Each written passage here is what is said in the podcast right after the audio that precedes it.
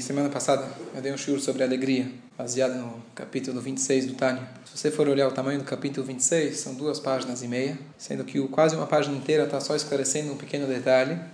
E quanto realmente ele fala sobre o tema alegria, são pouquíssimas palavras.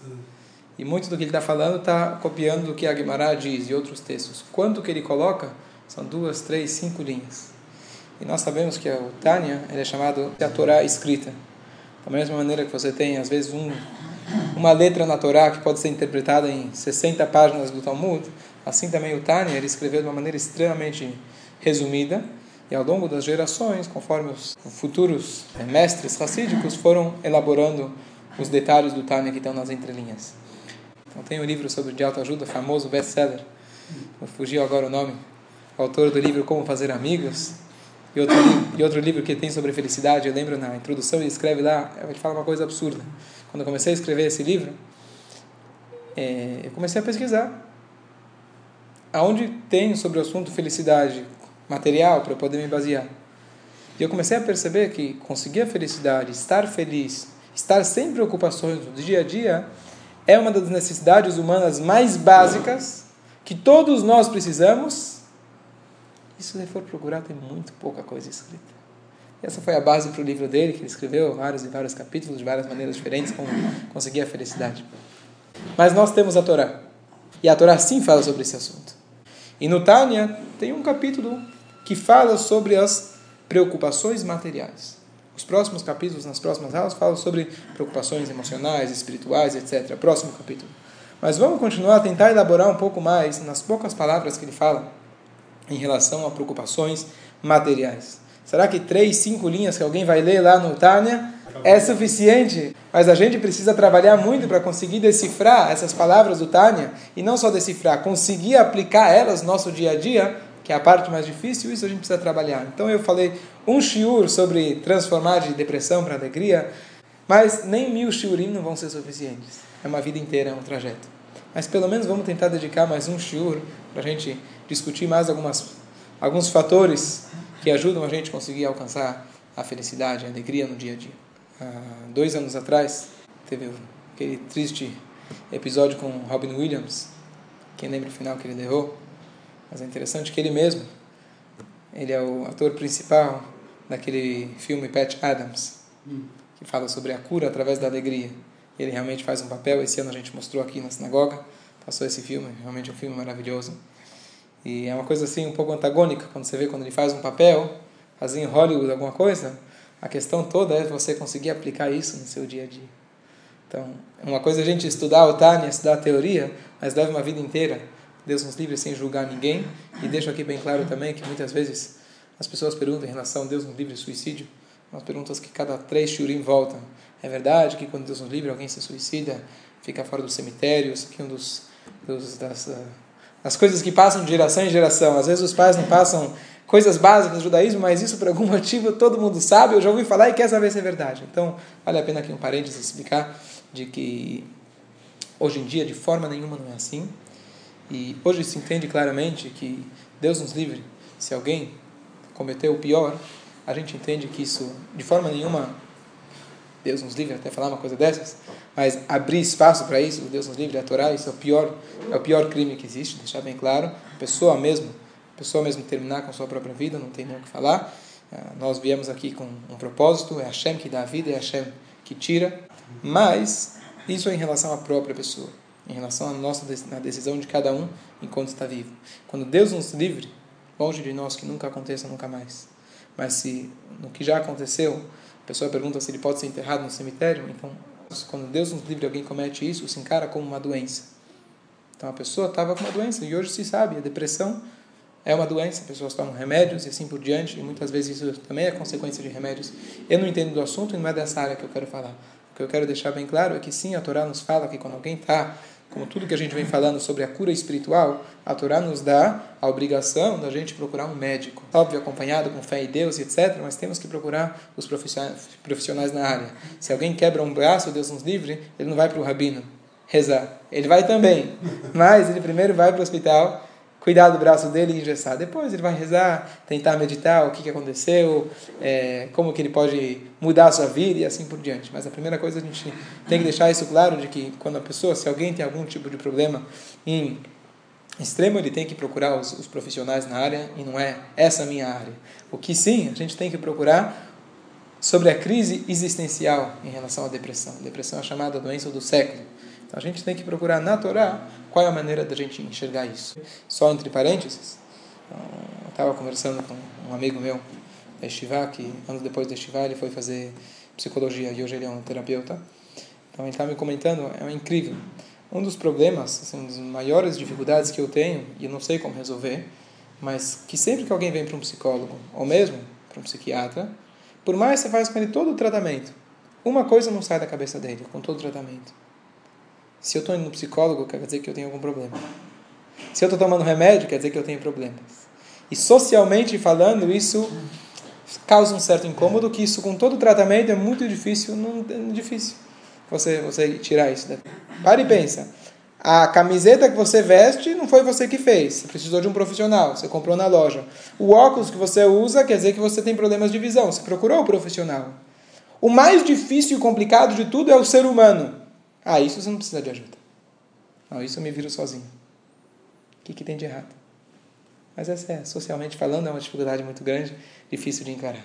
Mas, ao mesmo tempo, aqui a nossa questão, a Torá é o mapa da vida, da essência da vida, então a gente vai buscar, na verdade, a origem das coisas. Então, aula passada nós falamos sobre o que o Alter Eber está falando, está no capítulo 26, sobre três tipos de preocupação. Banei, Hayei, Mezunei. Filhos, família, continuidade. Hayei, vida, significa saúde, e Mezunei significa sustento. Parnassá. Esses são os temas, temas principais que causam para a gente preocupação no campo físico. Depois ele vai para o campo emocional e espiritual. E a gente explicou, contamos a história do Rabi Akiva, contamos a história do Susha, eh, contamos a história do Rabi Akiva, contamos a história do Nahum Ishkamzu, tudo que Deus faz pro bem, é para o bem, isso próprio é para o bem. E vamos agora para a seguinte pergunta. Número um, a história é muito bonita. Vamos tentar mastigar um pouco mais para ver como a gente consegue realmente aplicar isso no dia a dia. Tarras. E, número dois, eu queria então passar não só para a questão de, poxa, estou com problema de parnassá, poxa, estou com problema de saúde. Porque hoje, mais do que nunca, quando se fala que depressão é a doença do século, por que do século? Porque nós vivemos numa época, apesar dos conflitos agora e etc., que estão acontecendo no mundo todo, porém vivemos numa época de, de maneira geral, abundância. Temos riqueza, temos dificuldades, temos crise, mas de maneira geral, o, a, a, o nosso dia a dia não se compara com, você vai pegar 100 anos atrás, época de guerra, fome, é, mortalidade incrivelmente maior e assim por diante. A fome mundial hoje diminui muito. Nós, os nossos problemas são diferentes. Não estou dizendo que não tem, existem. Mas o problema mais atual não é somente essa questão de ah, estou com problema de parnassá, isso não me deixa ser feliz. Ah, estou com problema com meus filhos, não me deixa ser feliz. Isso é real e temos que trabalhar essa parte também. Mas existe algo que eu acho que ainda, ainda anterior a isso, que é o que se chama de crise existencial. Quando, por exemplo, alguém chega na idade, ele se aposenta e para de trabalhar. E ele começa a se questionar, bom, para que eu vou levantar hoje? Antigamente, o cara até os 100 anos ele tá, precisava estar tá levantando, abrindo a lojinha para conseguir manter o pãozinho. Hoje, Baruch Hashem, muitos, não são todos, mas já podem se dar o luxo de se aposentar. Antigamente, o cara estava preocupado fugindo de uma guerra, Deus nos livre, preocupado fugindo da fome. Hoje, nós temos esse luxo, mas essa consequência, onde a pessoa tem tudo, está tudo ótimo, está tudo bem, eu não tenho problema com os filhos, minha família é boa, tenho comida na geladeira, está tudo ótimo. Mas eu não sei porquê, eu não tenho vontade de viver. Já ouviram essa frase? Um outro exemplo, outra situação. Às vezes a pessoa chega nos 40, quando ele já está, talvez não se aposentou, mas também chegou num, num, num status na vida dele, onde os filhos já estão grandes, aonde ele já está, vamos dizer, mais ou menos equilibrado com as coisas. Às vezes ele começa a se perguntar: o que, que eu estou fazendo? E para que, que eu vou trabalhar mais? E às vezes, hoje, talvez um outro exemplo, na crise atual, quando Deus nos livre, que não aconteça para ninguém, que a coisa possa mudar se Deus quiser, mas acontece. Quando alguém perde um emprego, agora com tantos cortes, Óbvio, tem toda a questão emocional, questão financeira, preocupação etc. Mas eu acho que existe também nesse momento um sentimento de que quando a pessoa acorda de manhã e ele estava acostumado com uma rotina, acorda de manhã, passa o dia inteiro no trabalho, volta para casa, continuava com essa rotina, ele se sentia importante. E de repente ele chega para acorda de manhã, não tem o que fazer. Não tem como ele ocupar o dia inteiro. Não precisa mais dele, não tem mais os clientes. Ele volta para aquela crise existencial. O que, que eu estou fazendo aqui? Para que eu sirvo? Então, tirando essa questão financeira, também é a preocupação que a gente falou semana passada. A pessoa tem que, que a Hashem possa ajudar e que a pessoa possa procurar o caminho para conseguir se restabelecer. Mas isso é um ponto que também volta a se despertar. O que, que eu estou fazendo aqui? Para que, que eu existo?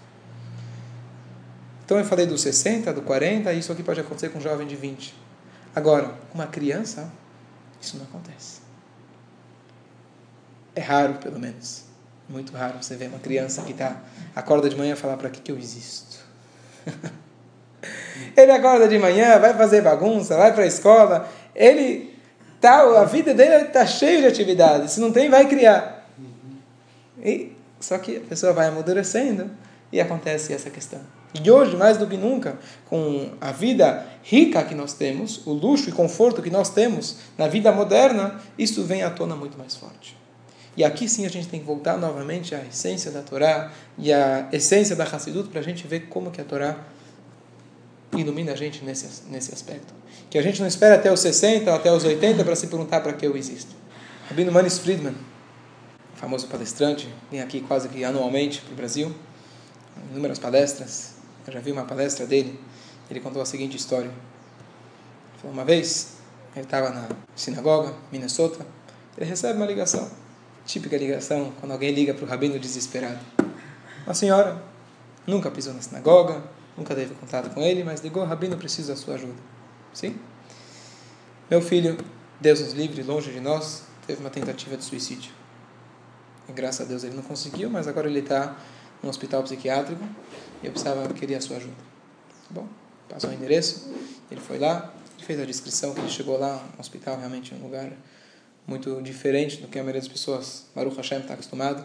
Um lugar que logo quando ele entrou no hospital, ele viu um paciente tentando fazer alguma coisa e oito pessoas, oito médicos enfermeiras segurando o paciente, assim, cenas cenas muito difíceis. E ele então chegou lá no quarto do menino, do jovem, para visitá-lo. Ele chega lá, ele fala, olha, eu cheguei lá, o menino estava deitado na, na cama lá, lendo o gibi. Parecia que ele estava having a good time até. tava lá dentro de mim, tava bem. É, tava, tava na boa. Eu tava sério, óbvio, tava, tava com aquela cara, mas tava lá dentro de mim. Eu chego lá, tento, né? O que, que eu vou falar, o que, que eu não vou falar, como que eu vou começar uma conversa. Entrei lá. Como vai? Precisa de alguma coisa? Posso ajudar? E o menino, completamente fechado. Até que o menino solta e fala: Quero te falar uma coisa. Se você está aqui para me falar o que o padre me falou, você pode ir embora. Rabino contou e falou: Olha, nessa hora eu fiquei curioso. O que, que será que ele falou? He told me that God loves me. And that's garbage. Ele falou para mim que Deus me ama. Isso é garbage. Lixo. Isso que o menino falou. Desculpa minhas palavras, mas estou repetindo a história. O rabino virou e falou para o menino: É, realmente não sei por que Deus gostaria de você. E nessa hora o menino, todo o tempo ele estava conversando com o livro, com, com o gibi na mão e sem tirar os, sem tirar os olhos do gibi. Falou assim meio de, quando o rabino falou que eu não sei se Deus gosta de você. O menino tirou os olhos, ficou interessado, olhou para a cara do rabino. Falou, não sei se Deus gosta de você, mas uma coisa eu te falo. Deus precisa de você. Acredito que o final da história foi positivo. Ele não entrou no mérito que não era, não era questão. Mas o ponto principal para a gente sair da depressão, ou não precisamos chegar em depressão, simplesmente o ponto principal da nossa vida a gente conseguir internalizar essa ideia que eu sou necessário. Quando chega no trabalho, você está trabalhando na ativa, quando alguém tem filhos, tem uma família para cuidar, quando alguém uma vez me falou, a irmã, o irmão estava doente, muito doente, mas o irmão estava falando, a pessoa me contou, eu não posso morrer. minha mãe depende de mim, meu filho depende de mim, e se eu parar de trabalhar, se eu parar de...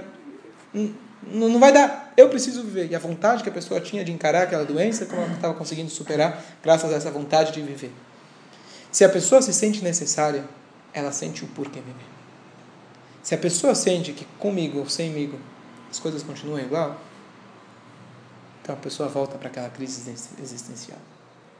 E nada mais profundo do que a Torá para dar para a gente uma diretriz e uma guia de como eu sou necessário no mundo.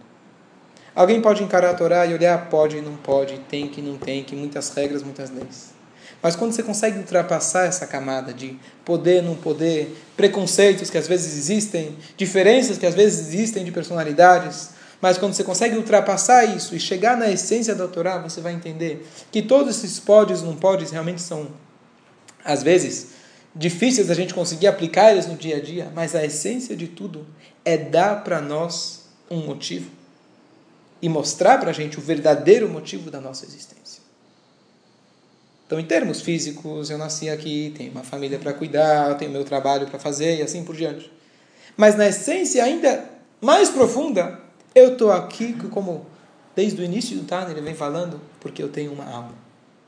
E a minha alma é única. O meu papel no mundo é único. Eu tenho talentos únicos, materiais e espirituais. O que eu posso fazer, a pedra que eu posso colocar nesse edifício é única. Ninguém no mundo pode fazer por mim. Nem um tzadik, nem um super-homem, ninguém vai fazer. A gente tem que conseguir descobrir isso daqui. Cavar fundo, encontrar nossa alma e assim encontrar a nossa função aqui no mundo. Tanto no campo material, tanto no campo espiritual. Saber que eu estou aqui com um propósito. Se a gente conseguir, e o único jeito de conseguir isso é através do, do estudo, e a gente conseguir, estudo, reza, a gente conseguir cavar e ver a nossa, o que está lá na nossa essência, a gente vai descobrir por que eu preciso acordar. Como consequência disso, quando alguém vai chegar em dificuldades financeiras, familiares, etc., como a gente falou na última aula, o, a, qual que é a receita que o Alter Rebbe fala na aula passada? Eu não elaborei muito nisso, mas ele fala o seguinte: que, a, que é Tasher Yahav, que é Hashem Yochiach. Aquele que Hashem gosta, ele adverte. Então, deixar bem claro de novo que eu falei semana passada, não estou falando sobre o holocausto e determinadas situações, mas questões do dia a dia, dinheiro, dificuldades e assim por diante. Lá ele está dizendo que aquele que Hashem gosta, ele adverte, ele dá um puxão. Então, quando alguém passa por uma situação difícil, no campo físico, o que, que ele deve pensar? Saiba que o que o tapa que você está tomando vem de um amor profundo por Deus. Essa é a receita que ele dá. Então, pensar que é o que a gente falou semana passada, saber que é para o bem, é o bem. O que, que significa isso é o bem? O tapa que eu estou recebendo é um tapa de amor de um pai. Isso que ele fala. Então, o que, é mais importante para você? O dinheiro ou a conexão que você tem com a Shem? Isso que ele fala, essas são as linhas. Só que essa frase é difícil de você. Poxa, como você vai explicar para uma pessoa? Pô, você está apanhando, estou sem dinheiro, mas é bom. Eu tô, eu tô, eu tô com problemas familiares, Deus nos livre. Não, mas a Shem gosta de mim. É, ok, tá bom, obrigado.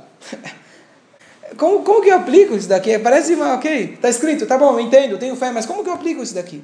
Então, eu acho o seguinte, essa frase vem dentro de um contexto. Esse é o capítulo 26 do Tânia. Tivemos 25 capítulos anteriores aonde ele explicou para nós justamente a trajetória de como a gente conseguir estar em conexão com a nossa essência. Então é fácil, você pega só, só aquele capítulo, você fala, olha, Deus gosta de você, tudo para o bem, maravilhoso. Você escuta uma vez, tá, tá, tá, aplicar na prática é muito difícil. Mas, se você consegue se trabalhar tudo que foi, a gente vem falando até agora, a questão existencial, para que eu existo? E minha função mais essencial aqui no mundo é estar em conexão com a minha essência, com o meu potencial e talento único que Hashem me deu. A minha alma, o meu corpo, a minha mente, o meu coração, a minha família, o meu ambiente é único. E eu tenho aqui uma função que eu tenho que descobrir ao longo da minha vida. Mas essas funções a Torá já descreve para a gente e dá para a gente o caminho de como a gente descobrir o que a gente deve fazer aqui nesse mundo. É isso que a Torá fala para a gente. A Torá regula regula no sentido de cria para a gente um equilíbrio em todas as áreas da vida. Isso significa que mesmo quando a pessoa é jovem, é velho, todas as situações da vida existe uma regra da Torá. Mas você consegue superar e entender que não é apenas uma regra imposta, é imposta, mas ao mesmo tempo é para a gente conseguir encontrar um objetivo em cada centímetro da nossa vida.